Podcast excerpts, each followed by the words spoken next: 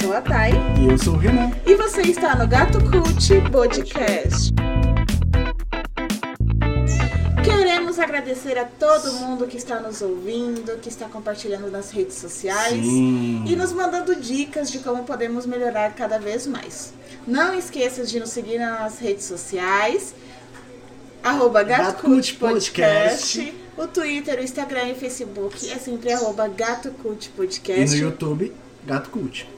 Isso, você também pode mandar comentários por lá. Enfim, Nossa DM do Instagram tá sempre de portas abertas para vocês sempre mandarem sugestões, críticas, elogios, é, mensagens fofinhas. A gente adora isso. nós estamos nos divertindo muito e estamos cada vez mais animados para trazer conteúdo para vocês. Exatamente. Hoje vai ser diferente e temos um conteúdo novo. É, vamos trazer aqui para vocês uma tag.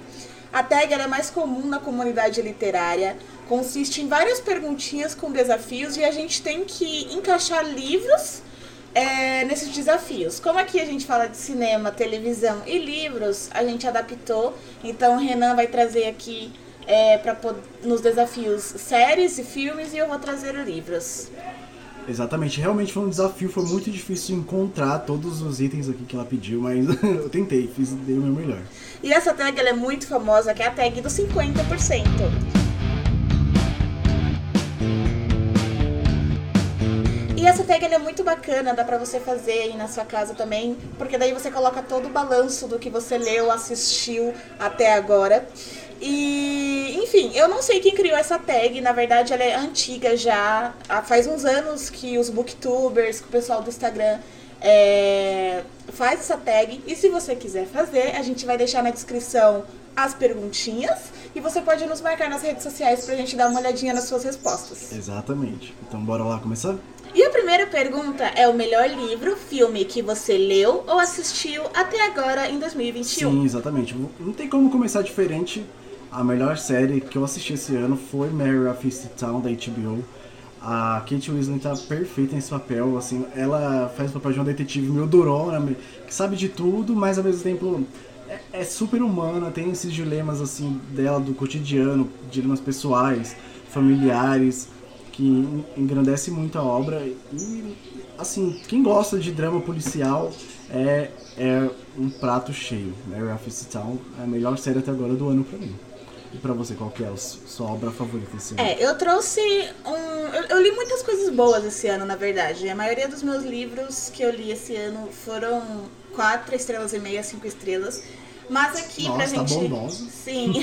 Mas pra gente poder conhecer um pouco mais da literatura brasileira, eu trouxe um livro brasileiro, que é o Porém Bruxa, da Carol Chiovato. E ele foi publicado pela AVEC Editora. E Porém Bruxa fala, se passa aqui em São Paulo, então pra quem é de São Paulo, a gente sente é, familiaridade com os locais, porque ela fala sobre o Morumbi, aí os personagens passam por Pinheiros, então é muito legal essa experiência. E ele é um romance policial, só que envolve fantasia. Então a nossa protagonista, é, ela é uma bruxa e ela meio que faz parte da polícia bruxa. Então, quando alguém tá fazendo, usando bruxaria pra alguma coisa ruim, ela vai lá pesquisar quem é que tá fazendo e prender os caras. E acontece um fenômeno, né, na linha 4 amarela aqui em São Paulo. E ela tem que ir lá verificar é, se é um bruxo novato, porque quando é novato eles não sabem que são bruxos, desperta o poder e isso pode machucar as pessoas. Então é muito legal, a escrita da Carol Chovato é muito bacana. E é um livro que trata sobre intolerância religiosa, Uau! né? É, que fala sobre, é, o, é, sobre a intolerância, principalmente de pessoas cristãs contra é, religiões afro-brasileiras, religiões africanas. Uhum, de matriz africana. Sim. E é muito legal. Recomendo Gente. muito. Tem no Kindle Limited, pra quem assina. E é um preço bem baratinho. E a Carol Chovato, ela é muito bacana. Ela é formada na USP. Se eu não me engano, ela é formada em letras ou jornalismo, algum dos dois. E ela é muito legal também. Você consegue conversar com ela no Instagram, ela responde. Além de incrível, super acessível. Exatamente. Bom, e pra continuar nossa tag, qual é a melhor continuação que você leu esse ano até agora? Olha, eu não podia passar esse podcast sem falar da minha nova escritora favorita, que é a Sabata Hier. É, a melhor continuação que eu li esse ano foi Um Assassino nos Portões, que é a continuação da série Uma Chama Entre as Cinzas. Os nomes são gigantes. Foi, foi publicado pela Verus Editora. E, gente, aqui não dá pra falar muito desse livro, senão eu vou dar spoiler, né? Do que ele se É, trata. eu mas. tô tentando aqui me conter com spoilers. Então, mas é uma cultura diferente do que a gente está acostumado, né? Essa Batahir, ela é descendente de pessoas do Oriente Médio. É isso? Acho que é isso. E a, a cultura desse livro se passa todo no deserto e a gente tem os jeans. É bem interessante, né? Porque a gente tá tão acostumado com essa cultura ocidental né, na literatura, então ter contato com essa cultura oriental é muito interessante. Sim, o que que a gente conhece do jean- dos jeans, eles são meio que gênios, só seriam os gênios da lâmpadas, mas mais complexos, né? Então eles têm poder e tal, e, e é muito bacana, e tem personagens incríveis, e eu choro em todas as cenas, e é perfeito. Olha, pra a minha continuação aqui desse ano vai ser outra série, só que eu dei uma roubadinha, porque ela não é uma continuação 100%, é mais uma continuação espiritual, que é a, maldi a Maldição da Mansão Bly, que é uma continuação da, da, da Maldição da Residência Hill, que é uma série assim, que me marcou muito no ano que ela lançou, por ter todo aquele drama, por ser terror, mas ter uma carga dramática, uma profundidade assim tão tocante, né? Um cuidado tão grande de, de falar de assuntos tão delicados como luto, perdas. Sim. Fora toda a montagem de cena, Nossa. é impecável, Cara, tem um né? Os atores episódio, são lindos. tem um episódio, se não me engano, acho que é o penúltimo, último, acho que é o penúltimo, que ele é todo sequência. em plano sequência e ele consegue fazer plano sequência é, com passado e futuro sem perder. Nossa, é uma coisa fantástica. Essa qualidade ela se transporta para mansão a mansão Bly.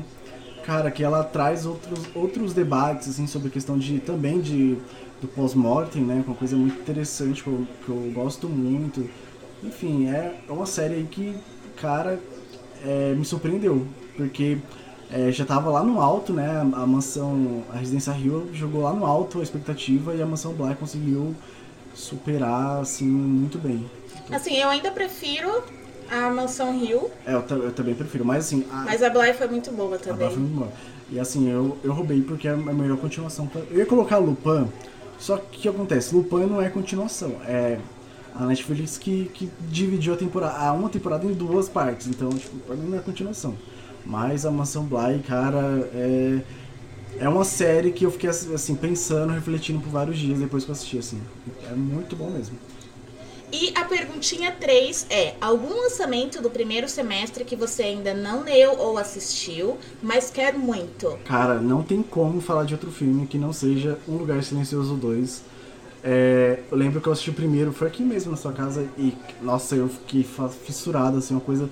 A gente tá bem naquela vibe ainda do Caixa de Pássaros, né? Sim, do Um Homem nas Trevas, O né? Homem nas Trevas, então tem essa coisa dos, dos feelings, assim, do ouvir, do sentir. Cara, e o lugar silencioso, e o lugar silencioso tava tão Tava tão em alta, né? A Tava gente tava tão- esperando o segundo. Tava tão. A Catá fica me zoando aqui, não sei porquê. Não, é porque ele falou feelings. É É, sentidos, no caso, né? É um marqueteiro. É, é, eu tô indo muito na Faria Lima, eu tô pegando esse vocabulário. Mas eu perco o meu raciocínio. Mas é. Realmente, assim, superou. E agora o Lugar Silencioso 2, que vai mostrar o passado, né?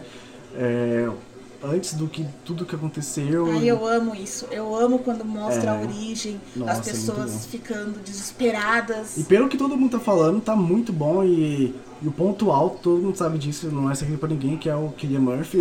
E ele tá fazendo uma puta de uma propaganda desse filme. Ele mesmo, ele tá Ele tá fazendo, porque toda entrevista que ele faz, ele fala, não, porque você tem que assistir em IMAX, porque esse filme vai É um quebrar filme tua pra cabeça. você assistir no cinema. Que você tem que ir não Nossa. sei o quê, que foi um dos, dos filmes que eu mais gostei de ter feito. Cara, o diretor, que é o, aquele ator do The Office, né? Que vai estar aqui na lista também. Sim. Mas, nossa, realmente, eu tô aguardando, assim, contando os dias pra assistir esse filme. E os trailers são muito bons. Né? E, enfim, o Killian Murphy lá, todo barbudo, do jeito que ele Nossa. gosta, sem É. cortar o cabelo. Do jeito, que, do jeito que ele saiu de casa e só foi gravar e começou, ligou a câmera e... Exatamente. Bom, vamos. Nesse, Ah, agora é a sua... é, minha vez, tá querendo me cortar? É, eu roubei um pouquinho, porque esse lançamento, ele é do, do ano passado. Não, mas é, é, é até esse semestre, entendeu? Então, tipo assim, pode ser até de 1950 Tá até, passada de pano. até, até o mês 6 agora. É, que é, mas ele pegou hype esse ano, na verdade, né? Que é Grama. Ele é um manhua, um Como que é o nome? Mam, manhua. Ah, é É, é um um mangá coreano. mangá coreano. Isso, ele é um mangá coreano, né? Ele é, é- ele é lido da maneira ocidental, né? Os, os coreanos. E é do Keon... Eu não sei falar coreano, né? Obviamente, mas é do Keon-suk Gendry Kim, Ó, para com isso, você é, é, é mó K-drameira, K-popeira também. K-popeira, ela faz coraçãozinho assim com a mão, é, tem camisa de, de K-pop e fala Enfim. super, super bem coreano.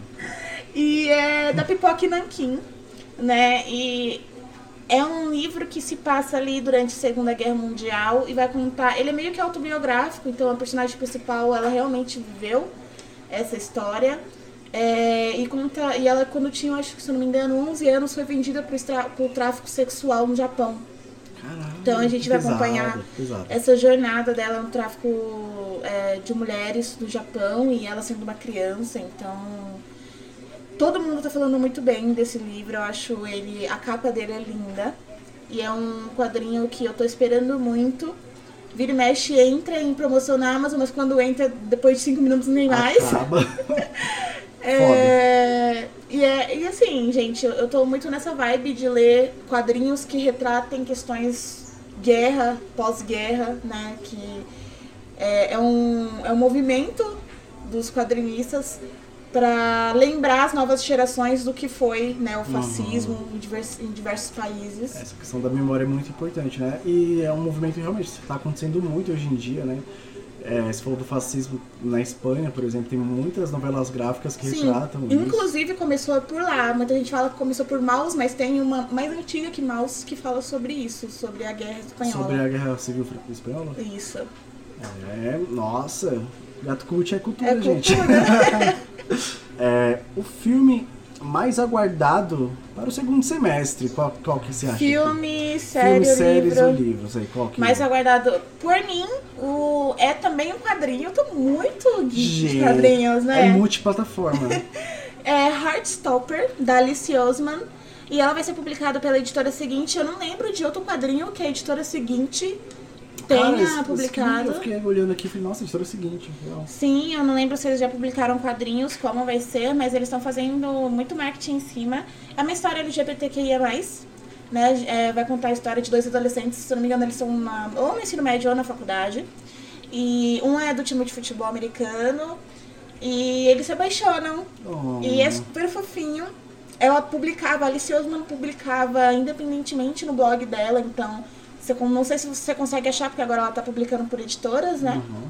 Mas você conseguia acompanhar um capítulozinho ali por semana como se fosse uma fanfiction. E muita gente fala muito bem. Ela só escreve ou ela também faz os desenhos? Ela também faz os desenhos. Uau, nossa, que incrível. E ela. É, pra gente, pro pessoal que tá aprendendo inglês, eles sempre indicam esse quadrinho pra você ler, aprender inglês, porque falam que é uma linguagem super jovem.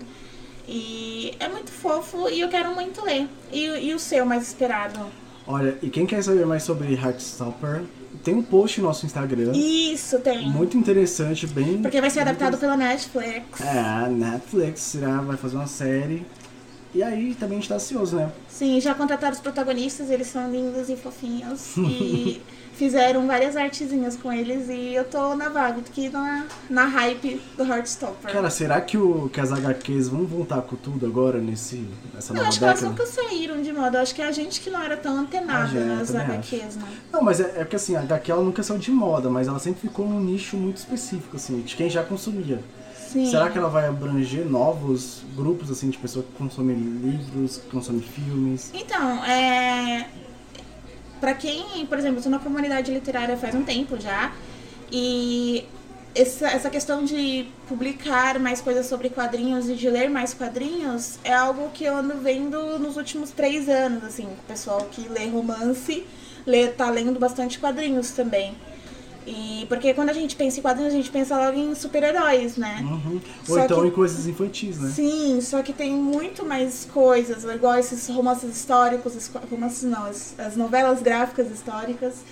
E, enfim, tá eu e o Renan, a gente tá fazendo uma matéria na faculdade sobre quadrinhos, por isso que a gente né? tá dando... nessa vibe aqui. e a gente tá também querendo ir, ir por esse lado de estudar os quadrinhos. Enfim, é- isso é papo para outro, outro podcast. Bom, a, o, o que eu mais espero esse ano, assim, eu acho que não só eu e toda a torcida do Flamengo e do Corinthians juntos, é Homem-Aranha No Way Home, ou Sem Caminho pra Casa. Eu não lembro qual o título. Sem volta pra casa. Sem volta pra casa. Cara, eu vou chorar muito esse filme porque, né, não vai ter volta pra casa, gente. Eu vou ficar no cinema mesmo. e não tem como, assim, a direção vai ser do mesmo diretor que fez o primeiro e o segundo Homem-Aranha. O primeiro eu não gostei muito, não, vou ser sincero. O segundo já é melhorzinho. Melhorzinho não, é, não é bom pra cacete. E o terceiro, cara, eu espero. Eu espero que seja fantástico. Que é o John Watts. E vamos ver, né, o que vai acontecer. Tá to- todo mundo nessa expectativa de ter esse Sim. crossover de vários Homem-Aranha. É, E todo dia tem uma Nossa. notícia, uma fake news que vai lançar trailer e nunca lança. Cara, eu acho que o filme vai lançar primeiro que o trailer. É. porque, não é possível, velho. Já teve várias oportunidades de ter essa, esse trailer ser lançado e não lança. E eu não sei o porquê de não lançar. E assim, quem cuida dessa parte, a Marvel, ela cuida da produção, da, da criação. E a parte de eh, propaganda, de, de distribuição, de. é, é, enfim, é a Sony. A Sony até agora tá moscando aí. Mas assim, é bom que segura o hype da- dessa, dessa produção. É, a gente sempre espera o Tom Holland lançar um spoiler, só que ele, não sei o que aconteceu, prenderam ele no porão pra ele não falar nada sobre o livro, sobre o filme. Eu, eu acho que o o Tom Holland nem ele sabe o que vai acontecer. Eu acho que colocaram ele, ele, ele pra contracenar no fundo verde e só deram as falas dele sozinho, já era. É igual no Ultimato que fizeram com ele, né, tadinho. Verdade, ele finge que morreu. Aí ele.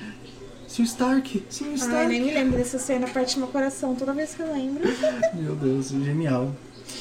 E o próximo desafio é o livro, filme ou série que mais te decepcionou esse ano. Qual foi, Renan? Cara, é, vou roubar de Cuidado novo. pra ser xingado, hein? Cara, não tenho medo de ser xingado, não. Assim, porque eu, eu não saio de casa mesmo, então ninguém vai me bater.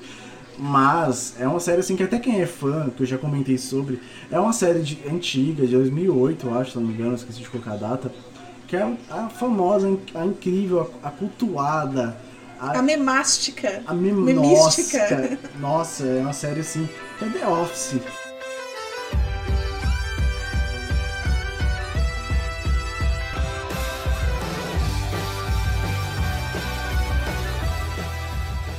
Vai tocar musiquinha aí. e, cara, The Office não me apeteceu de nenhuma forma. Eu não gostei. Quer dizer, eu gostei assim, mas. Nossa, eu não Eu sei. gostei, mas eu não gostei. Cara, eu, eu não sei se é porque o nome que ela tem, ela traz uma carga assim, de que tem que ser uma puta série. E, e não funcionou comigo, sabe? Acabou que eu não. Cara, só dei duas, três risadas, eu foi muito. Aí pra falar, ah, tá bom, mas às vezes não é pra dar risada. Cara, é comédia, assim, tem que dar risada. Não funcionou o humor comigo, eu entendo que algumas pessoas vão funcionar muito bem, inclusive vários amigos meus, tipo, se racham, falam que é muito engraçado, tal, tal, tal, tal coisa. E, mas comigo não funcionou, assisti até a, a terceira ou a quarta temporada.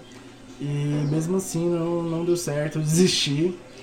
Por isso, assim, não, não, É, eu assisti alguns episódios, enquanto eu tava, o Renan assistia, eu fui acompanhar ele e eu fiquei, tipo. Tá bom.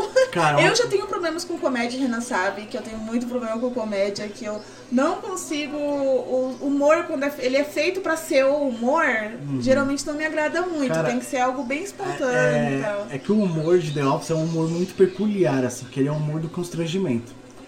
É uma Mas coisa... aí eu só consigo me sentir constrangida. Exatamente, esse é o ponto. Eu, eu, eu não conseguia dar risada, eu, eu ficava me sentindo culpado, sabe? Eu falei, mano, o que que tá acontecendo? Então, tipo, acontece uma situação super constrangedora e eu me sentia constrangido também, sabe? Com a vergonha alheia, sabe? E era, eu sei que funciona com muita gente esse tipo Sabe de o que eu humor. acho? É que essas séries de humor, tipo Friends, How Your Mother, é, The Office, se você não cresceu com uma série, você não fica. não te agrada muito, sabe? É muito difícil te agradar. É, pode ser. Pode ser um dos motivos, assim, porque quando passa essa onda, né? Talvez não, não funcione direito, assim. Eu Eu fui com uma super expectativa e tal, vi que tinha no Prime Video, fui assistir com a maior boa fé, achando que ia ser porque eu tinha acabado de, de reprisar Brooklyn Nine-Nine pela milésima vez. Que é uma das nossas favoritas, inclusive. É, e aí é difícil achar uma série de, de comédia boa, sabe? Eu falei, ah, The Office é uma série super cultuada, vou assistir. E não deu certo. É, também não deu certo com Friends quando a gente foi assistir também. Nossa, Pelo é. menos eu não gostei e ficou por essa mesmo. Mas E- qual que é o seu? O meu é Sol e Tormenta da Li Bardugo. Hum, Um livro que ele é uma continuação, na verdade, ele é a continuação de Shadow and Bones. Né, que tem a série na Netflix, que inclusive é uma puta de uma adaptação, só que os livros são muito ruins. E É. eu dei 2.5 pra Hum. esse livro. Mas a- o pessoal do roteiro da série, o cara merece um prêmio só Sim. por. Gente, eu ouvi, na verdade, o livro, né, o audiobook. E se não fosse pelo audiobook, eu teria desistido do livro pela terceira vez. Porque a, a interpretação da narradora, não vou lembrar o nome dela, melhorou muito, né, a questão e me empolgou demais. Porque quando eu tô lendo este livro, esse, essa trilogia da Li Bardugo, eu não consigo sentir empática pelos personagens. É, é muito chato. O Mali, ele é muito chato. O romance que a Li Bardugo tenta fazer a gente engolir não tem nada a ver. Uma relação super tóxica, né? Nossa, o Mali, tipo, a Alina, ela é uma santa agora, tipo, o pessoal cultua ela, ela virou líder do segundo exército lá, que antes era do Darkling, e o Mali não aceita, ele quer ir morar com ela numa casinha de sapê no interior, Meu Deus do céu. sabe? E ele se sente rebaixado, o tempo todo ele fala o quanto que ele se sente diminuído, mas ela não tá diminuindo ele, ela tá fazendo o que ela foi feita pra fazer, sabe? Ele se sente diminuído por ela ser líder do exército. E assim, ele não tinha uma patente no exército antes muito grande, então ele tinha que ficar. Ele, ela promoveu ele, a segurança pessoal dela, para eles poderem ficar juntos de certa maneira, né? Porque essa questão dela virar líder do segundo exército foi uma toda uma armação lá do príncipe para ela poder se conquistar mais territórios, conquistar poder. E ele não aceita isso. Ela faz de tudo para ele se sentir confortável. O que ele faz? Ele vai beber, beijar várias minas e bater nos caras lá, fazer roda de briga. É isso que ele faz. E assim, ele é muito egoísta e ele estraga muito o livro. Um, eu, eu acho que eu só não dei. Eu só não dei é, um. Porque tem um personagem que é o. o... Ai, o nome dele é muito difícil. Igual tudo nesse livro é difícil de É o pronunciar. famoso russo. Não sei o que lá, Storm, o nome dele, e ele é um personagem super é sarcástico, brincalhão, e ele tem uma relação super legal com a Lina. Ele é tudo que o Mali deveria ser, e eu queria que ele beijasse a Lina o tempo todo, mas né, não é esse o, o romance ali que a Ali Bardu queria que a gente aceitasse. Mas enfim, foi uma decepção, assim, eu já sabia que seria ruim. Eu tô lendo essa trilogia pra poder ler a duologia que vai vir depois. Six of Crows. Isso, Six of Crows, que tem os personagens da série Shadow Bones. São os melhores, eles roubam a cena Sim. da série. Isso é. E, enfim, só pra dizer, nossa, é poder falar mal com propriedade, né? eu amo ler poder falar mal com propriedade. Cara, falando isso, o pessoal fala que o Gato Cult tá criando um hate, né, sobre as coisas. Cara, a gente, tá, a gente falou muito bem de, de coisas no último episódio, né? A gente não vai ir por esse lado, não, de falar mal das coisas. É. Fica tranquilo. Bora lá, qual foi o livro, série, filme, música, gibi, quadrinho, tudo que mais surpreendeu nesses últimos seis meses? Olha, pode ser assim. é, não precisa ser algo que lançou nesses seis meses, mas pode ser algo que você consumiu, né, nesses últimos seis meses. É importante frisar isso, porque se a gente for ficar lendo só lançamento, né? A Nossa. gente deixa passar muita coisa. É, né? aliás, em questão de pandemia, assim, quase não teve lançamento, né? Hidratem-se. É, tô bebendo bastante, bastante água. Pra mim, foi uma descoberta e tanto na minha carreira de geek. É, como o Renan disse anteriormente, a gente tá nessa vibe de ler quadrinhos. E eu me surpreendi muito porque tem um personagem, um herói, que eu não gosto, que é o Batman. E eu li A Piada Mortal, é, do Alan Moore, do Brian Bolland, que foi publicado aqui no Brasil pela Panini Comics. E, gente, foi um- uma surpresa muito grande, porque eu fiquei obcecada por esse quadrinho. É, a gente teve uma aula na faculdade, teorizou o final e foi muito Foi, legal. Foi muito legal mesmo. E, gente, aqui, o traço do Brian, o roteiro do Alan é, é, é impecável, assim. Ele é um, um quadrinho com final super aberto que você pode chegar e interpretar. É, conta a história do Coringa, e eu gosto muito do Coringa, Uhum. né? Sobre o, é, o que levou o Coringa a ser o Coringa. É. Ele questiona a moral, essa questão da loucura. É, Interessante, ele né? coloca o Coringa e o Batman como um personagem só durante alguns momentos ali, né? Porque o Coringa fala assim: o Batman, você é louco, igual eu, sabe? Uhum. A gente está a um dia ruim É. de se tornar louco, psicopata. Exatamente, isso, é isso, me lembra muito a trilogia do Nolan, né? Que ele, que ele fala que, que assim, ou você morre como herói ou você vive o suficiente pra virar vilão. E é justamente isso, assim, o que o Coringa fez se tornar o Coringa é um dia ruim, sabe? Uma coisa que deu errado e, e ele se tornou o, o Coringa. E a mesma coisa com o Batman, que o que fez ele se tornar o Batman foi um dia ruim, foi a morte dos pais dele. É, nossa. A cabeça explodida. E me lembrou de novo a trilogia do Nolan, que tem uma parte que o, o Coringa, né, do Heath Ledger, fala que é que eles se completam, né? E a gente não consegue imaginar o, o Batman ser o Coringa, né? E, e, o- e vice-versa, é uma loucura. É, e até tem outros vilões que o Batman enfrenta, mas o Coringa é o Coringa, É, né? o Coringa, o O Coringa. Coringa ele tem, ele é muito profundo. é, tem umas questões, principalmente nessa na piada mortal, que lá no início é, a gente fica com muita empatia no Coringa, até mesmo no final a gente fala, hum, será que eu Uhum. tenho que ter, será que eu tenho que não gostar do Coringa? Será que eu tenho que não concordar é, com ele? Enfim, Gente, é, é gente leiam. Os traços foram o que mais, foi a coisa que mais me surpreendeu, foi os traços, é muito lindo. O quadrinho é muito lindo. É muito lindo, gente. 17 páginas, assim, você lê em 15 minutos, é assim, algo que quem quer começar a ler quadrinhos é um ótimo, um ótimo começo.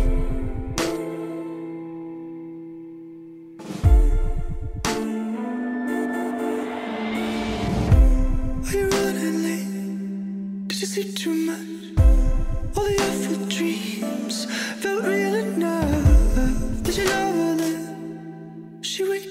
Sim, e pra você? Cara, eu vou falar uma coisa. Tem um filme de 2017 chamado A Ghost Story, do diretor americano David Lover. Vai lançar um filme agora, é, um Cavaleiro Verde, que é um filme também que eu tô esperando muito. E eu assisti o A Ghost Story esperando um filme de terror. E, cara, o que eu encontrei foi um filme que não é de terror, mas ele assusta de uma forma... O que que é o A Ghost Story?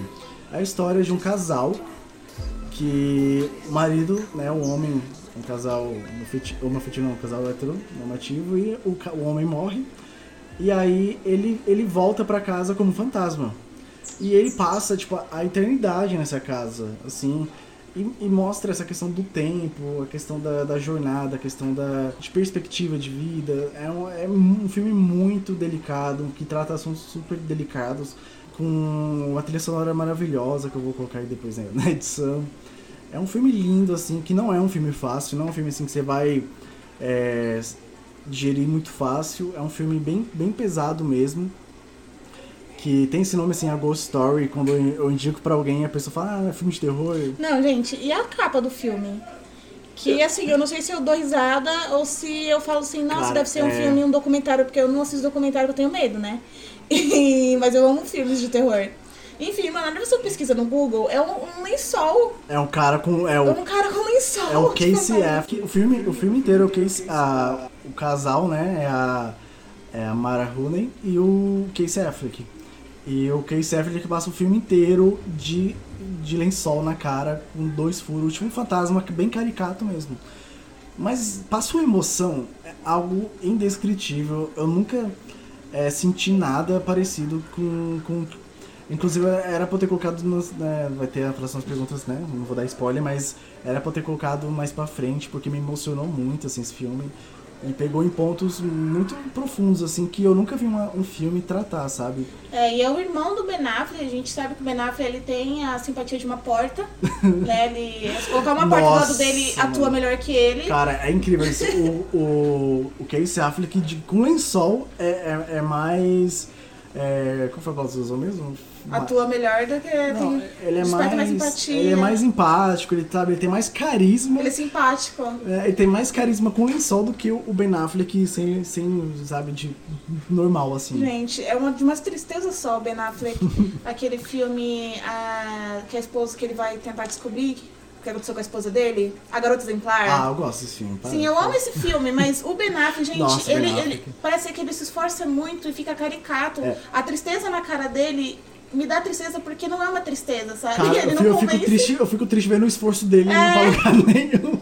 Olha, eu já tô falando mal das pessoas de brincadeira. Não, mas gente, é sério. Vocês querem um filme assim tocante, um filme que trata de assuntos é, como luto, como questão do tempo, questão de propósito de vida, sabe? É um filme muito delicado que trata esses assuntos. Eu me interessei. É, trata desses assuntos assim de uma forma muito profunda e muito assim emocionante. É um filme que assim, se você se conectar no, no início dele, você consegue assistir ele todo assim e você- aí é interessante porque o filme começa é um é, é um filme é um, é um quadrado, né? Quase um Super 8 assim, o, o dele não é um widescreen.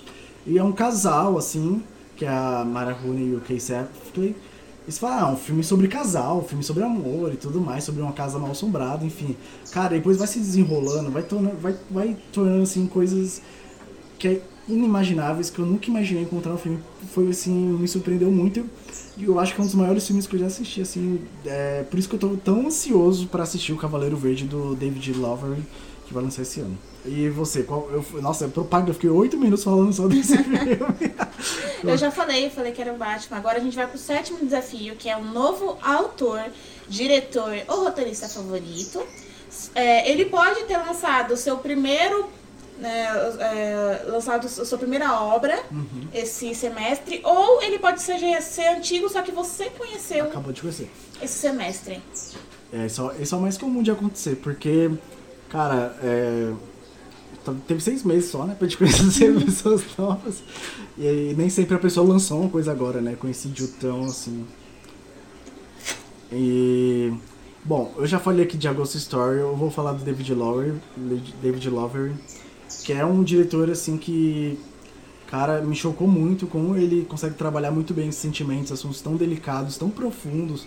É, no Ghost Story, que foi o luto, foi essa questão do, de propósito de vida, que, que criou um hype muito grande para esse filme, que é o Cavaleiro Verde, que vai lançar esse ano.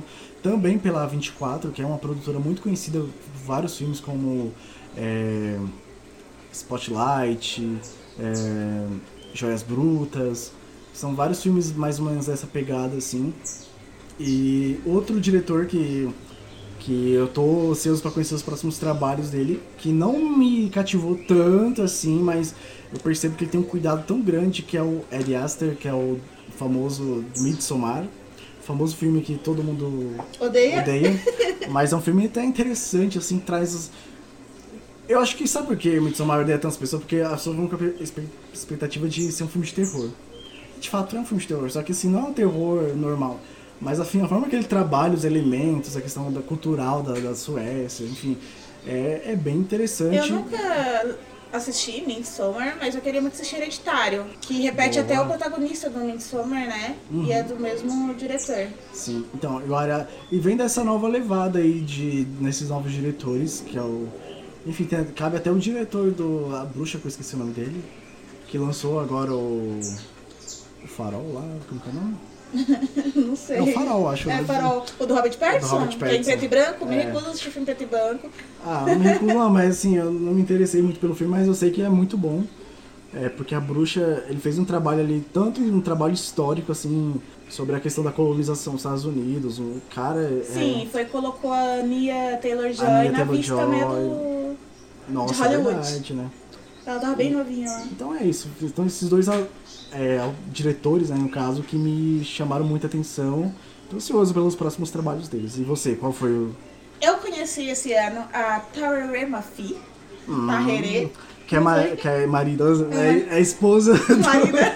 do, do Rayson Reeves, né? Isso, do, da Senhora Periquita. Senhora Periquita e. No Orfanato das Coisas... Não sei, gente. Senhora eu não- Pellegrini, orfanato, orfanato da Senhora Pellegrini para, Para crianças, crianças peculiares. É, isso. eu ia falar espetaculares. Enfim. Cara, vou falar uma coisa assim, né? Cara, o, o que o. A chance de ouro que o diretor lá com o Tim Burton. Tim Burton tinha pra fazer um puta filme e jogou fora. Pronto, dizer. É, a gente ficou triste com a adaptação. Nossa, poderia ser um filme que decepcionou a gente se fosse em 2017. Enfim, a Terra minha filha, ela é esposa desse rapaz aí, só que ela é, é mais conhecida com ele na, no- pelo mundo literário porque ela escreveu uma série de livros que é o Estiasme, e que é muito famosa, porque tem vários quotes que o pessoal ama muito e vive colocando ali em legenda de foto. E eu conheci a escrita dela esse ano. É, eu estava meio com o pé atrás, porque como é um livro um pouco mais antigo, eu tava com medo de a Tayane de 2012 ter amado, só que eu deixei passar, sabe? E talvez a Tayane de, de hoje não amaria, mas eu amei, mesmo assim. Nossa, eu lembro, É. você muito assim, ansiosa, feliz falando do, do- desse livro, da, da escrita dela. Eu Fiquei, nossa, fiquei Gente, super. é, o primeiro livro, principalmente, a gente vai é, conhecer a Juliette. A Juliette é, é distopia, só que não é muito focado no mundo distópico, né? Mais na Juliette. E a Juliette, ela tá presa meio que no manicômio, porque ela foi presa porque ela tem o toque letal. As pessoas não podem to- tocar nela e nem ela tocar nas pessoas que as pessoas morrem, tipo a vampira do X-Men. Uhum. Então ela foi presa nesse, nesse manicômio é, pelos próprios pais dela, os pais dela denunciaram ela e tal. E o livro ele é escrito como um fluxo de pensamento, então é- é difícil explicar, sabe? Porque ela vai contando sentimentos e usa muita metáfora e às vezes não tem vírgula, porque você tem que ler corrido, porque ela tá com ansiedade. Tipo o José Saramago. É, é, foi longe, foi um pouco longe, assim, não é um José Saramago. Ah, mas assim, é escrita de fluxo de. É, fluxo de pensamento é muito difícil, muito difícil. E eu, eu tenho uma menina no TikTok que ela foi cancelada essa- uns tempos atrás porque ela tava falando que o livro não teve revisão. E não é que o livro não teve revisão, ele é pra ser desse jeito. Cara, falta que faz a pessoa pesquisar, tipo, um tiquinho só É. sobre a obra antes de. E eu, eu fiquei abismada, porque encantou demais o, a maneira que ela escreveu. E assim, eu tava em 10% do livro, eu já tava chorando, porque a Juliette, ela desperta uma coisa em você e você consegue se colocar no, no, no lugar dela por causa dessa questão do fluxo de pensamento. E a boa parte do livro é dentro da cabeça dela, né? Tem, esse primeiro livro tem poucos diálogos. É a partir do segundo livro que a gente vai é, conhecendo outros personagens, conhecendo mais esse mundo distópico. Mas o mundo ele é tomado por militares e tem algumas pessoas que têm poderzinho. É, não dá pra contar muito, acho que esse é um dos livros que, se você contar spoiler, você entrega. É, o, a sinopse você entrega muita coisa. Então, pela escrita da Taherê, por ela ser uma mulher incrível, é, conheçam, tá? Eu amo Warner, Juliette, o Kimchi, ele é lindo. Oh.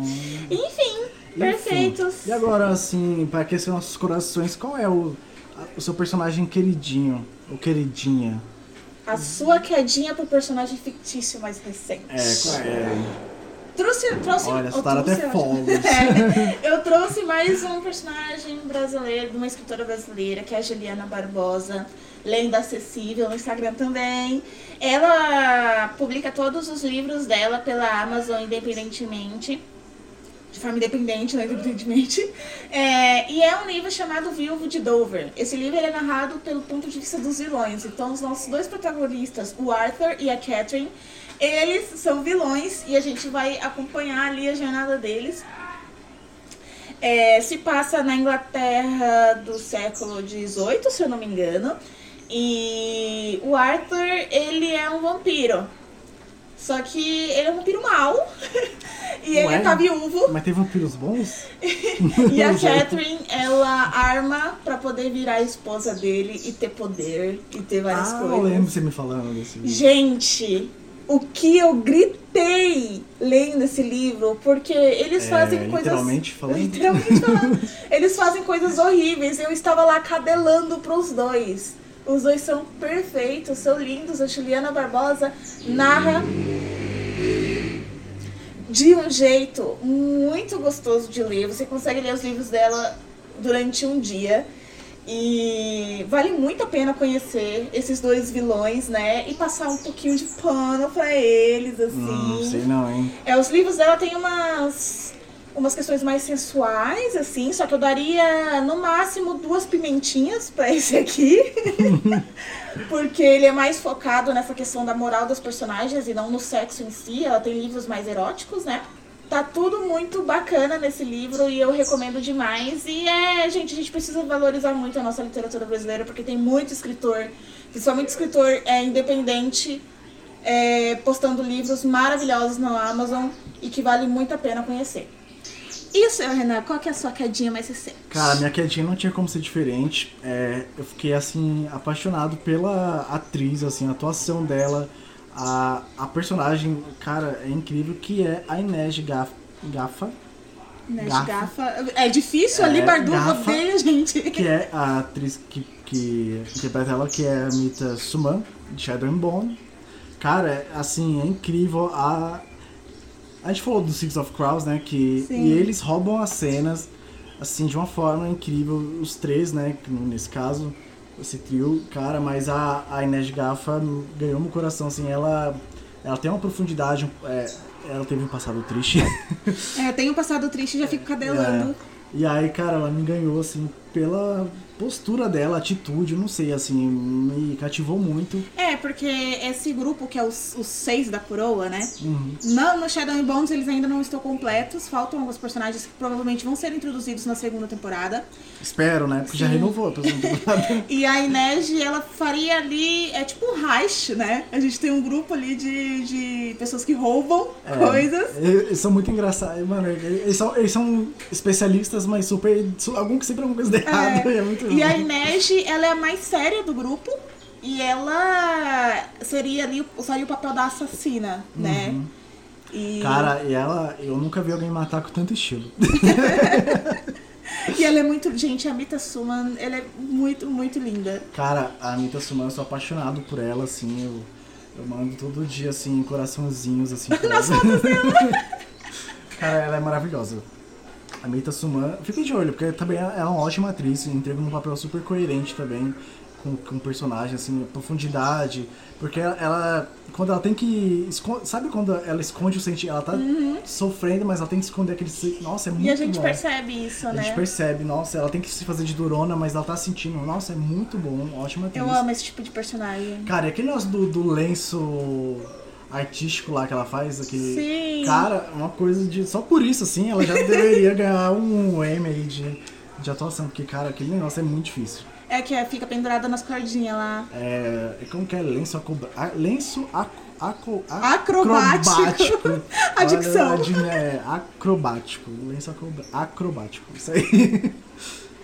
E Renan, qual que é o seu personagem favorito mais recente? Bom, cara, não, não tem como também ser diferente, assim, dos últimos personagens que eu assisti, o meu favorito, o que cativou o coração de todo mundo, assim, que assistiu, é o Asani de Lupin. Cara, o Masai tá incrível.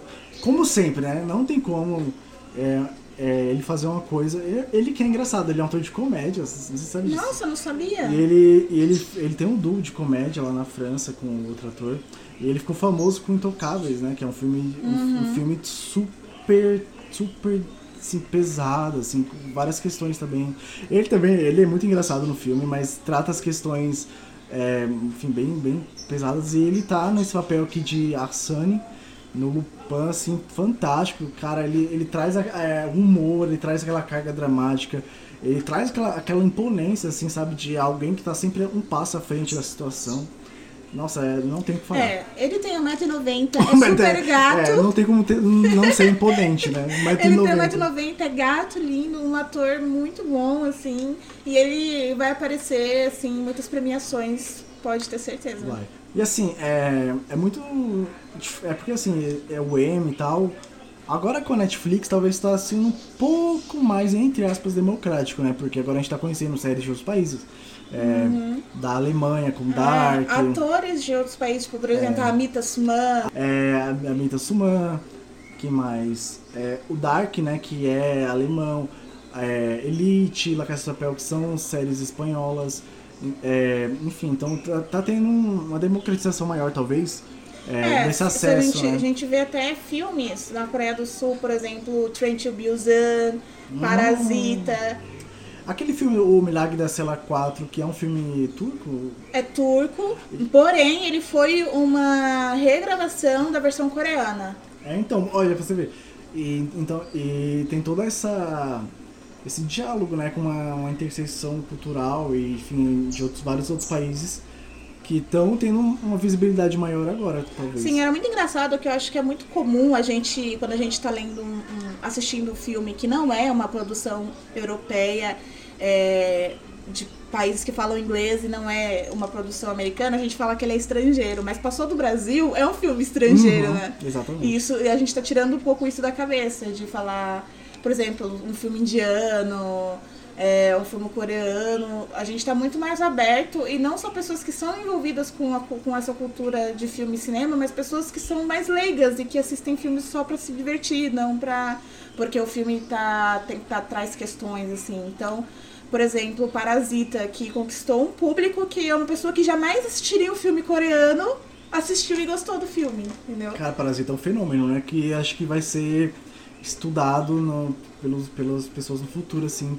A projeção que tomou. E o meu personagem favorito mais recente, eu não poderia deixar de falar da, dos quadrinhos da turma da, da Mônica Jovem, que eu também tô Ah. lendo. E, gente, o Cebola. Nossa, como eu tô gostando do Cebola. Ele é o Cebolinha, né? Só que agora ele cresceu, então a gente tem que chamar ele Agora- de Cebola. Agora me chama de cebola. É. E o Cebola, é, esses quadrinhos é do Maurício de Souza, nada, Meu obviamente. nome é cebola. E é do Flávio Teixeira de Jesus e é, é publicado pela Panini Comics. E, gente, o Cebola, eu achei ele muito engraçadinho porque ele tem uma queda pela Mônica muito grande, né? E a gente consegue ver isso desde os Turma da Mônica. Aham. ele tem essa quedinha e ele fez fonoaudiólogo, então ele não. Ah, Ele não troca mais o R pelo L. Só que ele só troca quando a Mônica fala com ele, porque ele fica nervoso. nervoso. E é muito fofinho, e o Cebola ele é super carismático. É, é muito engraçado, assim, os momentos em que ele troca o, o R pelo L e tá lá o Cascão pra zoar ele, sabe? E assim, eu acho que o, o Maurício de Souza e o Flávio Teixeira conseguiram muito bem captar essa questão de pegar um público que cresceu com o Turma da Mônica, que agora tá mais velho. acompanhou, né? Sim. Tudo, toda essa história. E os traços são lindos, eles são feitos traços de mangá. Então, é, tá tudo muito bonitinho, a história é super engraçadinha, super rápida de ler. E é ótimo pra passar o tempo, é ótimo pra você, se você tem filho, irmão, que seja mais novo, pra você ler com eles também, que é muito legal. Cara, leiam então Turma da Mônica Jovem. Cara, e Turma da Mônica Jovem não é tão recente, né? Isso que é engraçado. Sim. E tá, e tá, eu tô percebendo que tá cativando um, um público bem mais adulto, assim, do que.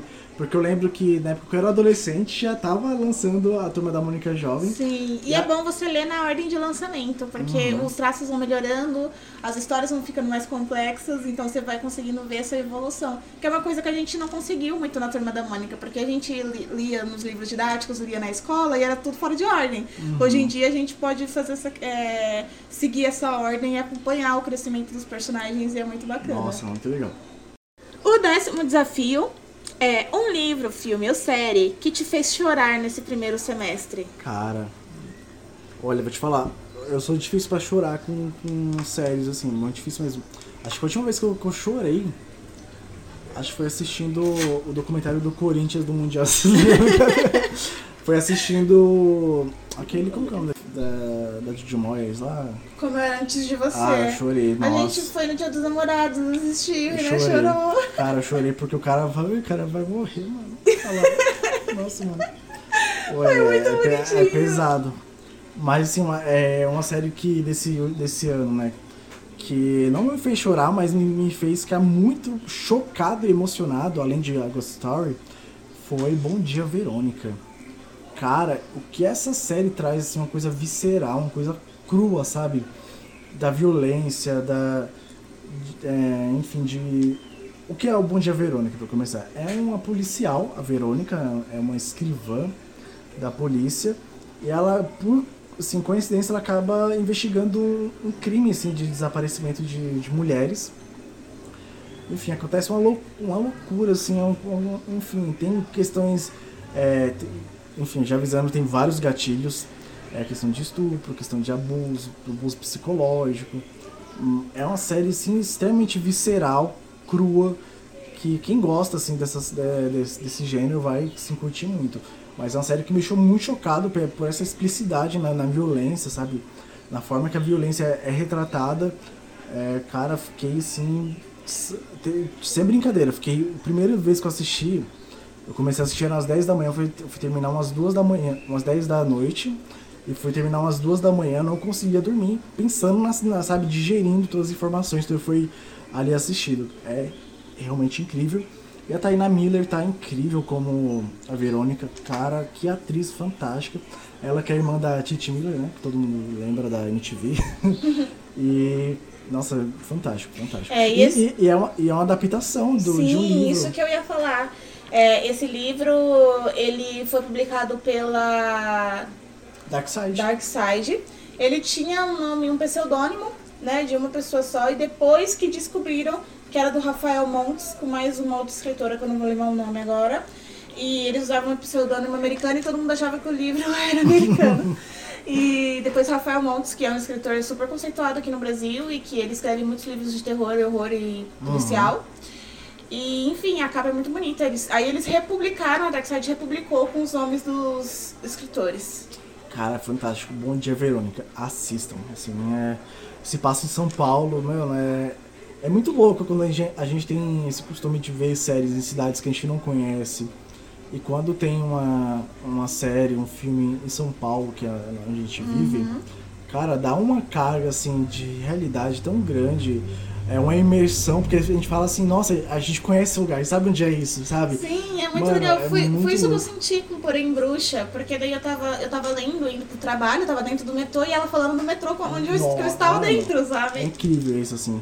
Então vamos, vamos valorizar, assim, eu sei que eu não falo muito de coisas assim, no Brasil, mas vamos valorizar as, as suas séries, nossos filmes. Sim, e fica Tem aqui um pedido, pro, pro, principalmente escritores brasileiros, tragam a cultura brasileira para os seus livros, fale sobre folclore, fale sobre as ruas do Nordeste, as ruas de São Paulo, é muito bom.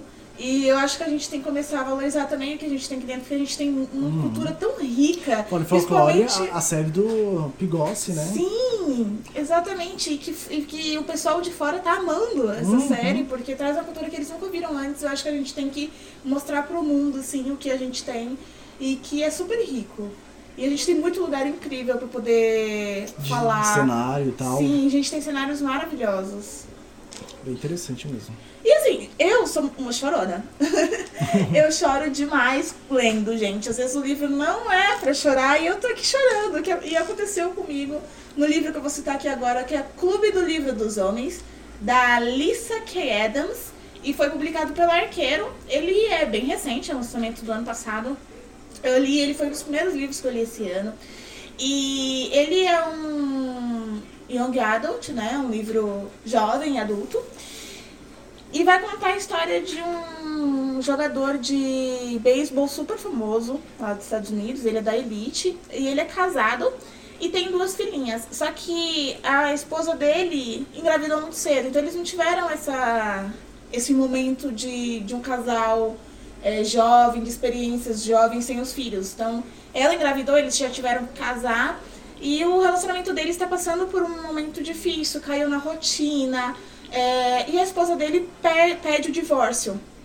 Ela tá cansada de ter que ficar é, vivendo de aparências, porque assim, eles estão ali numa comunidade onde as mulheres ficam em grupinhos, as mulheres, os jogadores de beisebol fazem um, um clube e você é sempre muito julgada. A gente vê isso muito em filme de comédia, é, comédia romântica, né? Esse clubinho uhum. das mulheres da elite ali. E o que acontece? o nosso. Gente, eu não lembro o nome deles, tá? Por isso que eu tô falando esposa e marido. Aí o jogador de beisebol, ele fala isso pros amigos dele ali, pros companheiros de time, que ele não quer o divórcio, que ele ama muito ela e que ele quer reviver o relacionamento, que ele acha que o que eles estão fazendo é um erro. Então, os companheiros dele chamam ele pro clube do livro dos homens que é um clube onde eles leem livros de época eróticos e esses livros ajudam eles a reconquistar as esposas deles. Nossa, me lembro muito o Clube da Luta. Então, tem várias piadas sobre o Clube da Luta. É. A primeira regra do Clube do Livro dos Homens é não falar do Clube do Livro ah, dos Homens. e, gente, assim, eu dei muita risada nesse livro, mas eu também chorei muito, porque é uma coisa muito real, sabe? O que os dois vivem, assim, essa questão do relacionamento, de passar por momentos ruins. E principalmente a situação da esposa, porque ela era a esposa, sabe? Então ela queria voltar pra faculdade, ela queria não só se dar para as filhas dela, não só viver para as filhas dela, ela queria também viver um pouco para ela. Não, ela. Ela tem uma vida também, né? Sim, ela queria ter uma Ela vida. vive em função da família do marido. Sim, e ela deixa muito. é, ela fala pra ele: Eu sei que a culpa não é sua, né? A gente. Você também é uma vítima de tudo isso. E é muito real porque ele tinha que viajar pra jogar, pra fazer as, as os torneios de beisebol e ela tinha que ficar em casa pra cuidar das filhas e por isso que ela teve que largar a faculdade que ela estava fazendo, que era a faculdade de artes. E enquanto aí a gente tem esse livro dividido pela a visão da, da dela, né, e a visão dele. E como ela tá lidando com o fato dele tentar reconquistar ela e tal. E o amor que ele tem pelas filhas dele. E enfim. Ai, gente, esse livro é muito bonito. Eu dei várias risadas dele lendo os livros eróticos. Imagina, um monte de cara de dois metros de altura, bombadão, lendo livro erótico de romance de época. E tem, é, assim, eu daria umas quatro pimentinhas, tá? É, chega ali mais pro, pra reta final do livro, ele fica bem cante, então... Mas assim, é um livro que me fez chorar porque tem umas questões muito reais, assim, tem uns momentos entre os dois que eles jogam na cara, e eu acho que todo mundo já viveu, se não com seus pais, seu próprio relacionamento, momentos ruins, e que as coisas podem se resolver com você conversando, você conhecendo mais o seu parceiro, porque assim, como eles casaram muito jovens, eles não se, mal se conheciam, assim, é, porque ela ficou grávida e tal. E, e é uma realidade de muita gente, assim, você, é, principalmente das mulheres, você ter que largar a sua vida pessoal, sua vida profissional, pra poder viver em prol dos seus filhos, é muito comum. Cara, muito, muito pesado mesmo. E vai ter o 2, só que vai contar sobre outro casal. Então acho que a escritora vai fazer isso. Vai ser cada livro vai contar sobre um casal desse, desse clube ali e dessa, dessa rotina da elite e do beisebol. Uau! Falamos agora de uma obra que nos fez chorar, vamos falar agora de uma série que. o livro, né? Que nos deixou feliz. E aí, tá aí, fala aí. Eu não podia falar do livro que eu li recentemente, que foi O Preço da Vitória do Harlan Coben. o Harlan Coben, o cara que é. Vai passar o Stephen King com mais obras adaptadas aí. Pela Netflix, né? A Netflix comprou o direito de 21 obras dele. É. E a Netflix tá, tá assim, com bastante pressa, né? pelo jeito que já todo. Toda todo, semana. Todo mês tem um E lançamento sabe novo. o que eu hein? acho legal? É porque não são só lançamentos europeus, lançamentos americanos, mas assim, de vários países. Nossa, sabe? tem, Tá tem, tem espanhol. Tem um, um filme espanhol que é O Inocente, aí a gente tem um que é polonês? Alemão? É um país assim bem. bem europeu. não sei qual é o nome não. Enfim, mas não é. A língua não é americana, não é, é, não é inglesa, né? Enfim. E, gente, ai, eu tava de ressaca literária e eu li esse livro e eu reencontrei o Myron Bolitar, que é o amor da minha vida. E, gente, ele tá Depois- tão depois de engraçado. mim. Esse li- É. Então, esse, esse livro, ele tá cômico, sabe? E o Harlan Coben, ele sabe muito misturar essa parte cômica com, esse, com romance policial. E, enfim, eu não tenho nem, Eu já falei desse livro aqui no podcast, né? Que o, o Myron Bolitar, ele tá tentando provar que ele consegue fazer as coisas e desvendar crimes sem o amigo rico dele. Ruim. Sem o Win, que é um amigo rico. E, enfim, eu dei muita gargalhada, gente. O, o Myron, ele se mete em cada coisa. Nossa. Nem preciso falar que o Win venceu na vida, né? É. Ele conquistou tudo apenas sendo filho do dono. É. O cara ficou bilionário com 21 anos, tudo isso sendo apenas o filho do dono. Exatamente. E, e o seu, Renan? Qual o seu? Ah, então, a série que mais me fez rir esse ano, assim, que me deixou feliz, eu tava muito órfão e muito triste é, por conta da- do The Office. Eu tava, eu tava órfão do. do.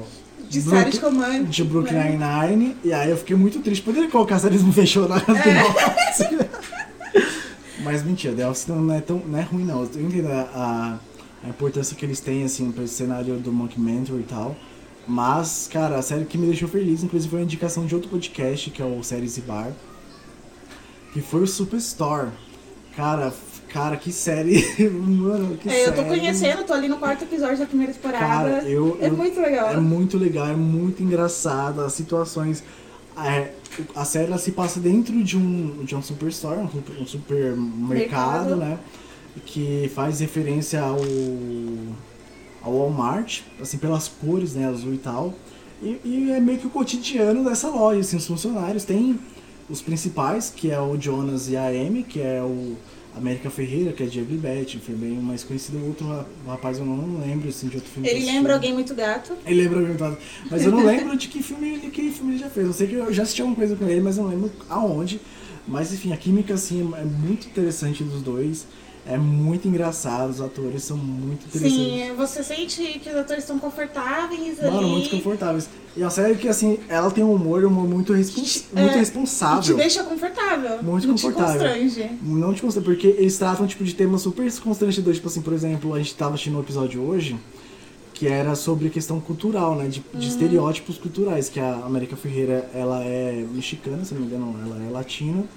E tinha- ela tinha que fazer propaganda de um molho mexicano. E aí o, o- eles tratam isso de uma forma cômica, é, fazendo é, piada do preconceito. E não fazendo pre- é, piada sendo preconceituosos. Sim, Com, com, Isso é muito importante. É bem uma pegada. Brooklyn Nine também Bem faz isso, é. né? E eles, eles sabem a, a responsabilidade que eles têm como é, influenciadores, né? Porque está passando na TV, passando no canal de streaming com milhares de, de acessos.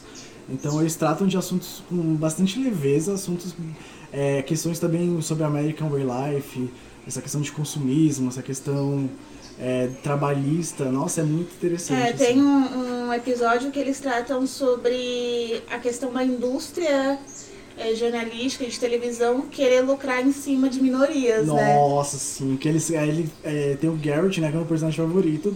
Que ele é cadeirante, ele fica fugindo do fotógrafo. Sim, quer ele, ele é negro e é cadeirante e o fotógrafo da revista lá, porque essa Superstore ela tem várias franquias, né? Eles, eles têm uma revista, Uhum. uma revista interna. é. Todos, eu acho que todas as empresas têm tipo, uma revista interna, assim. Sim, e na capa sempre vai sair, eles sempre colocam na capa uma pessoa que tem alguma deficiência ou que faz parte de alguma minoria pra poder falar Uhum. que o, a empresa inclusiva, né? Uhum. Então, ele passa o episódio todo fugindo desse fotógrafo. É muito legal, gente, é muito bacana essa a maneira que eles tratam, né, esses assuntos e que de certa forma instrui quem tá lendo, quem tá assistindo, né? A gente fica bem informado assim, mas a gente dá bastante risada. E gente, o Jonah, é Jonah? É o Jonas. O Jonas, gente, ah, ele é muito bom. Nossa, ele é, eu não, não lembro também outra coisa que ele fez. Mas assim, eu lembro que ele me lembra alguém. É. Eu- eu- E eles fazem piadas is- disso na internet também, né? Que ele sempre lembra alguém. ele sempre lembra alguém, sempre lembra alguém bonito. Ele não é bonito. ele não é bonito, ele só lembra alguém bonito.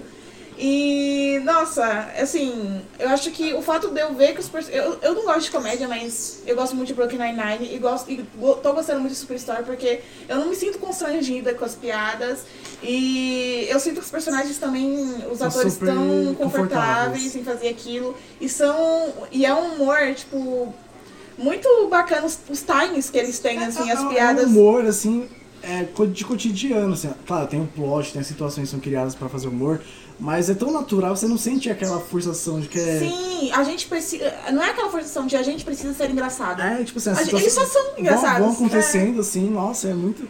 E são piadas com coisas, assim, comuns que eu faria, qualquer pessoa faria. É muito, é muito bom mesmo. E assistam Superstore, agradeço muito. Inclusive, eu tava, eu tava muito órfão da, da, da Prime Video, porque eu não, não achava nada na Prime Video.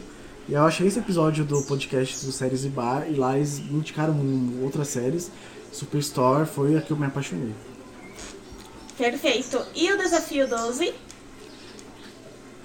Melhor adaptação cinematográfica, cinematográfica de um livro que você assistiu até agora. E esse eu e o Renan iremos Nossa. responder juntos. Cara, a gente, por acaso, a gente fez, mas a gente não fez junto. A gente fez junto, mas a gente não falou a resposta É. outro.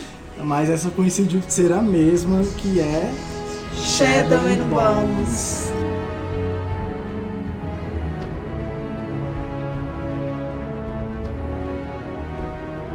Ai meu Deus, eu consigo nem respirar, nem respirar. Cara, vou falar uma coisa, primeira vez que a Netflix acerta uma série de fantasia. E. É fanta- é fantástico? Fantasia? É filme de fantasia. Cara, porque teve o Shadowhunters. Ai, nossa, mas nem me fale disso. Eu bato na pessoa que fala que tem Shadowhunters na minha frente. Cara, Shadowhunters teve um filme que, que foi até um filme bom. Melhorzinho. E a série, cara, a série ela consegue ser triste de uma forma tão triste que não dá pra explicar. Porque assim, ó, o René ele nunca leu é, Instrumentos Mortais, da Cassandra Clare, e ele odiou a série do Shadowhunters. Então, não é só porque não, é- não só pessoas que leram o livro que não gostaram, como pessoas no geral não gostaram, entendeu? Só com pessoas comuns também não gostaram. Sim.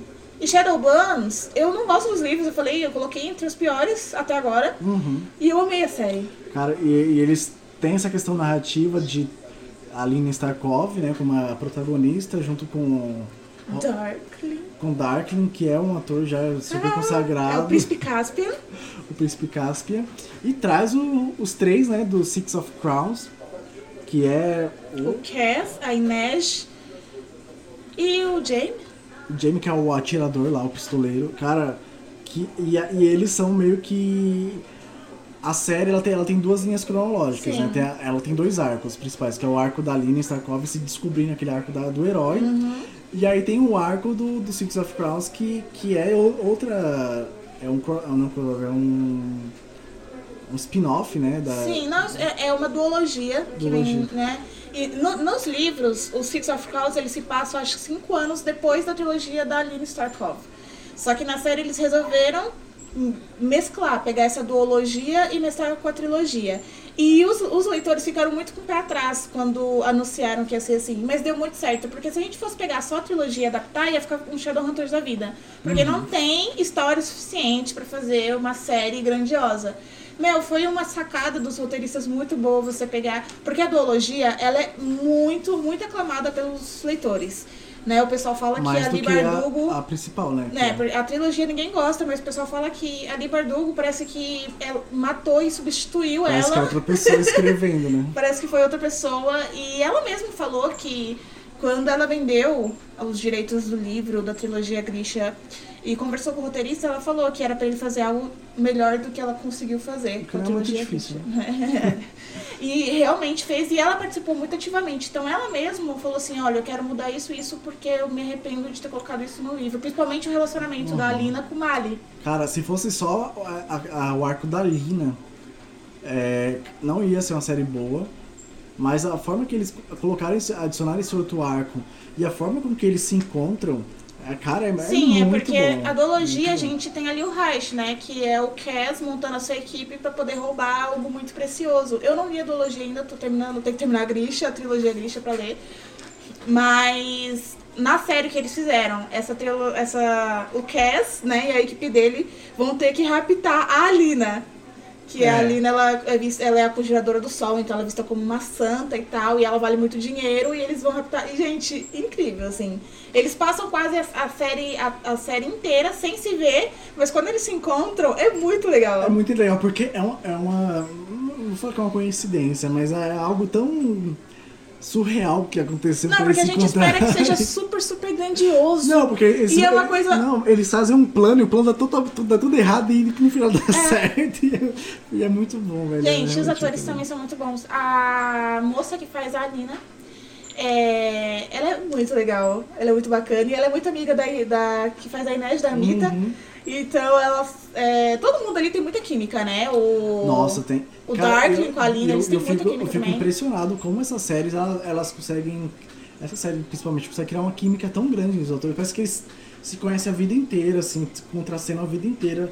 Cara, é muito, muito bom mesmo. Assistam Shadow Bones. Gente, fora que, tipo, é pessoa bonita com poderzinho, né? Quem não gosta de pessoas bonitas com poderzinho? Cara, tem pessoas bonitas e arrogantes, tem coisa mais. É.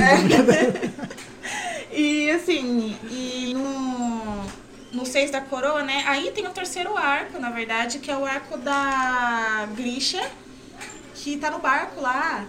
Uhum. E é meio que um enemies to love, sabe? Inimigos que se, que se odeiam também, que é muito legal. Mas eu amo inimigos que se, inimigos que se amam, né? Nossa, cara, esse arco, é verdade, tem um terceiro arco. Cara, que fiquei tão triste porque, né, da, da BO no final, que ela é uma grisha e o cara é um meio que um raptador, que ele é um, Sim, ele é meio que. é um caçador, né, de, de É, grishas. na verdade, é, ele é tipo um caçador de bruxa porque, assim, Grisha é bruxa lá na, na Rússia, né? Se eu não me engano. É, se é passa na- na Rússia. Inclusive, se passa numa Rússia fantástica, gente. Pra quem não sabe, essa informação é muito importante. E ela é uma torturadora, né? Ela é uma sangradora, na verdade. Ela consegue torturar as pessoas e tal. E ela é presa por esse rapaz. Porque, assim, a gente tem dois exércitos. Tem o exército dos Grishas e tem o exército dos humanos. Eles vivem em paz, né? Ou deveriam viver. Só que a gente tem alguns países ali que abominam os grixas, né? E ela acaba sendo raptada por esse rapaz que tá nesse lado que abomina os, os grixas. E ela tem preconceito com a com as pessoas como ele, e ele tem preconceito com as pessoas como ela, e eles vão criando. Só que não é uma coisa forçada, sabe? Não, é muito natural a forma que eles vão se conhecendo e vão vendo que eles é, não é o, que eles imaginavam que, que o outro era, né? Sim, Nossa, e é ele é, muito super legal. machista e tal, tem as questões que ela é super. Ela é feminista e tal, e ela fala que ela ganha o dinheiro dela É e ela não, totalmente empoderada. ela não nasceu pra ser uma esposa, que não sei o quê. E é tipo como se fosse o Lula e o Bolsonaro se apaixonando. O pessoal até fez meme no Facebook com isso. É o hétero top e a menina do DCE, tá ligado? É o cara da, da Mackenzie e o cara meu DCE da USP se apaixonando. É. Enfim, gente, assistam Shadow no Nome se você gosta de fantasia e se você gosta de assistir uma série bonita, porque tá muito linda. Cara, a, a direção de arte arrasou demais. A, a- quando eles estão dentro da fumaça lá do, da, da névoa. Da dobra. Da dobra, cara, é muito bonito, assim. A, realmente não parece que é CGI, não tem. A questão. Os monstros lá, né, da dobra são bem Mano, a, a- a questão técnica mesmo tá fantástica. Tá uma série Ah, fotograficamente e as muito vestimentas, bonita. os raftas que eles usam. Nossa, muito bem, muito legal mesmo. Muito bom. É uma série assim que me surpreendeu muito, porque eu já tinha essa, essa questão, a, a Netflix vai adaptar um livro de fantasia, já ficava com o pé meio atrás. Não, a gente sempre fica um pé Então. atrás. Depois de Shadowhunters. Mas assim, é, se você parar pra pensar, Shadowhunters não é da Netflix, ela só comprou os direitos de distribuição. Ah, tá explicado. É, da, é de uma produtora da Disney. Ah, a Disney, a Disney é zoada mesmo, foi série de fantasia assim, porque tem toda a questão do, do family friend, assim, sabe? Tem que ser uma coisa. Pode ter sangue, não pode ter muita violência, não pode. Não, mas, tipo, meu, não é nem essa questão, porque as cenas de luta são bem legais no Shadowhunters e tal. Um dos pontos altos do Shadowhunters, né, nos livros, é a, a Clary e o Jace perdendo a virgindade lá no inferno. Gente, olha, melhor lugar pra fazer isso. E assim, eles acabaram com isso na série, porque botaram a Clary lá transando com o Simon, que é o melhor amigo dela. E, gente, olha, ó, o negócio tem que pensar. Gente. Eu começo a tremer, eu juro por Deus. E foi longe, né, Sharon? Teve umas três, Cê- É, três ou quatro temporadas, né? infelizmente. Cara, que louco. Bom, e, e a gente já falou de Última. bastante coisa agora, nossa última tag do dia. Qual é o filme, série, texto, quadrinho, suco, sabor de refrigerante que você precisa, que já lançou e que você precisa ver até o final do ano? Eu coloquei aqui alguns. Alguns, meu Deus. É, a Vi Schwab, que é uma escritora que ela está muito em alta, ela está produzindo quadrinhos também, e ela tem várias séries de livro. Eu li um livro dela, o único livro dela que eu li foi A, A Vida Invisível de Ed La Rue. Gente, que assim, esse livro ele precisa ganhar todos os prêmios do mundo. Esse livro mostra o quão ela é uma puta de uma escritora e não é à toa que ela demorou 10 anos pra escrever Você esse livro. leu em espanhol, não foi? Li em espanhol, ele ainda não foi publicado aqui no Brasil, provavelmente vai ser publicado é, agora no segundo semestre. Hum, ela fala espanhol. Gente, a Bishop, ela é americana, tá? Só que eu consegui é, achar, porque lá na Espanha já foi publicado faz um ano e aqui no Brasil demorou muito. E eu não sei porque a Verus demorou muito pra publicar aqui no Brasil, porque aqui no Brasil a Via Schwab já tem uns 10 livros publicados e esse que era o que o pessoal tá mais esperando e que todo mundo chora é o que eles estão mais demorando. Então ela é muito famosa pelos aqueles livros vilão, pela melodia feroz.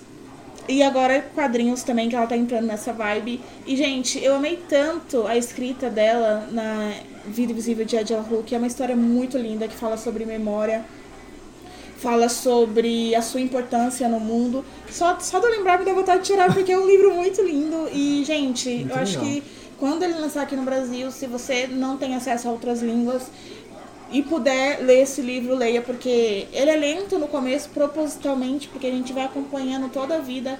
A Ed, ela começa lá no século XVI, eu acho, se não me engano. Ela mora numa vilazinha né, na França. E os pais dela querem que ela se case, né? Tá fazendo ali um, um casamento arranjado. E ela não quer ter um casamento arranjado, ela quer sair, ela quer estudar, ela quer viajar pelo mundo, ela não quer ficar presa a essa vila. Então, é, ela acaba fugindo no dia do casamento dela.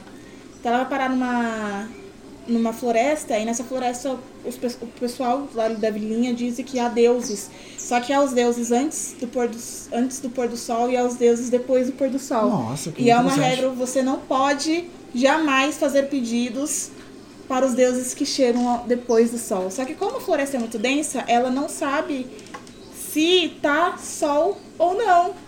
E ela acaba desejando algo com muita força. Ela deseja é, que ela não tenha que se casar e que ela possa viver livremente, sem dar satisfação às pessoas. Hum, Aí o que acontece? fica invisível.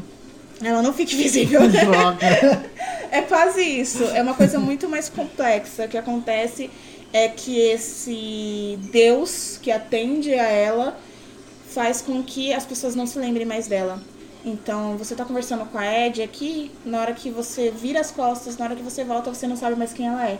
E ela é imortal. Então, ela vive séculos Sem ninguém. sem ninguém nunca se ah, lembrar pera, dela. Já sei o que vai acontecer. Tem um. Até aqui no Ah, século XXI. Alguém alguém se lembra dela. E, gente, assim, essa sinopse não exprime o tanto que esse livro. Imagina, tipo, você ser esquecido, sabe? E ser esquecido várias e várias e várias vezes durante a sua vida e você não poder se apaixonar. Todas as pessoas com quem ela se relacionou e com quem ela gostou, ela nunca vai ser amada, né? Então, ela não consegue fazer as coisas que ela mais amou na vida dela. E, gente, o final, assim, é surreal. O porquê desse rapaz ser o único a se lembrar dela também é surreal, assim. E, nossa, a Vishwab Arrasou. arrasou demais esse livro. Enfim, Bom, eu pensei assim bastante porque eu não. Tem tanta coisa que eu quero assistir, mas eu não sei se eu quero tanto assim. e aí eu pensei em, em The Watchmen, que é uma série da HBO, que vai lançar agora HBO nessa semana aqui no Brasil. Talvez eu assista agora que vai ter, porque eu não consigo achar essa série em lugar nenhum pra assistir. E pra quem já assistiu o filme do, do The Watchmen do Zack Snyder, quem é fã do Zack Snyder aí, é, levanta a mão, ninguém. Opa, ninguém levanta a mão. É, porque vai ser legal ver essa história, uma história tão complexa do The Watchmen, que é uma coisa muito política, enfim, muito pesada mesmo, sem parecer um videoclipe, né, em câmera lenta, que é o filme, que é o filme The Watchmen, que é um filme que eu gosto muito, mas eu acho que a, a mão do Zack Snyder pesa muito né, né, nessas questões temáticas que, que é muito característica dele. Então vai- eu vou gostar muito de assistir um- essa série, porque é uma série muito elogiada, que lançou a segunda temporada, acho que se eu não me engano, esse ano, e que eu quero muito assistir. Eu também quero ler a finalização da série de Uma Chama Entre as Cinzas da Sabata Tahir. Né? O último livro vai ser publicado aqui no Brasil. E esse desfecho, o pessoal que leu em inglês é, chora e marca a Sabata Tahir e ela, e ela compartilha pedindo desculpas. ela é perfeita. E, gente, é. The Sky Before the Storm, alguma coisa assim, o nome em inglês. A E capa, aqui é, no a Brasil- capa é linda. É, aqui no Brasil foi mudada para o céu antes da tempestade. Alguma coisa assim. E, enfim, a editora Verus tá lançando aí. E aí eu quero muito saber porque virou uma das minhas séries favoritas e o pessoal todo tá falando que o último livro é maravilhoso, então tô com a expectativa lá em cima. Então por hoje é só. Acho que a gente falou demais, né? Essa tag é muito legal. Eu acho, eu acho que foi o episódio mais longo que a gente já fez. E provavelmente esse é um dos mais longos que já fazer, mas valeu a pena. Eu gostei muito, me diverti muito aqui falando de várias coisas assim que, que, eu, que a gente fez esse ano, né? Esse ano já tá passando. Que a gente que. E espero que passe, que melhore pra todo mundo a situação, né? Que todo mundo se vacinando possa se encontrar e ir ao cinema, né? Ir né, nesses lugares, livrarias, onde vocês quiserem ir passear, se aglomerar. Cara, é isso. É, a gente espera muito. No final do ano, talvez a gente traga de novo, né? Agora fazendo balanço do ano inteiro. Nossa, é, e agora eu vou me organizar melhor, porque foi, eu fiquei 5 horas pra essa lista, porque eu não lembro do que eu assisti esse ano, porque eu, eu não lembro quando que o 2021 começou e quando o 2020 acabou. Pra mim é uma coisa só. Eu tive que olhar as datas de quando lançou a série. Sim, a minha sorte é que eu tenho um Scooby. Inclusive, se você quiser me. Não, a Thay, ela é um exemplo de organização, gente. É incrível, assim, ela, ela nota tudo que ela já leu, quantas páginas, quantas porcentagens, uma coisa incrível, assim. Eu só assisto... O Scooby faz isso pra mim, meu anjo. Eu só Ah, boto então. lá que eu tô lendo. Mas, ó, eu, deve existir uma plataforma que faz isso com filmes e séries. Só que eu nem vou atrás, eu nem, nem eu vou assistir, beleza, gostei, não gostei, enfim.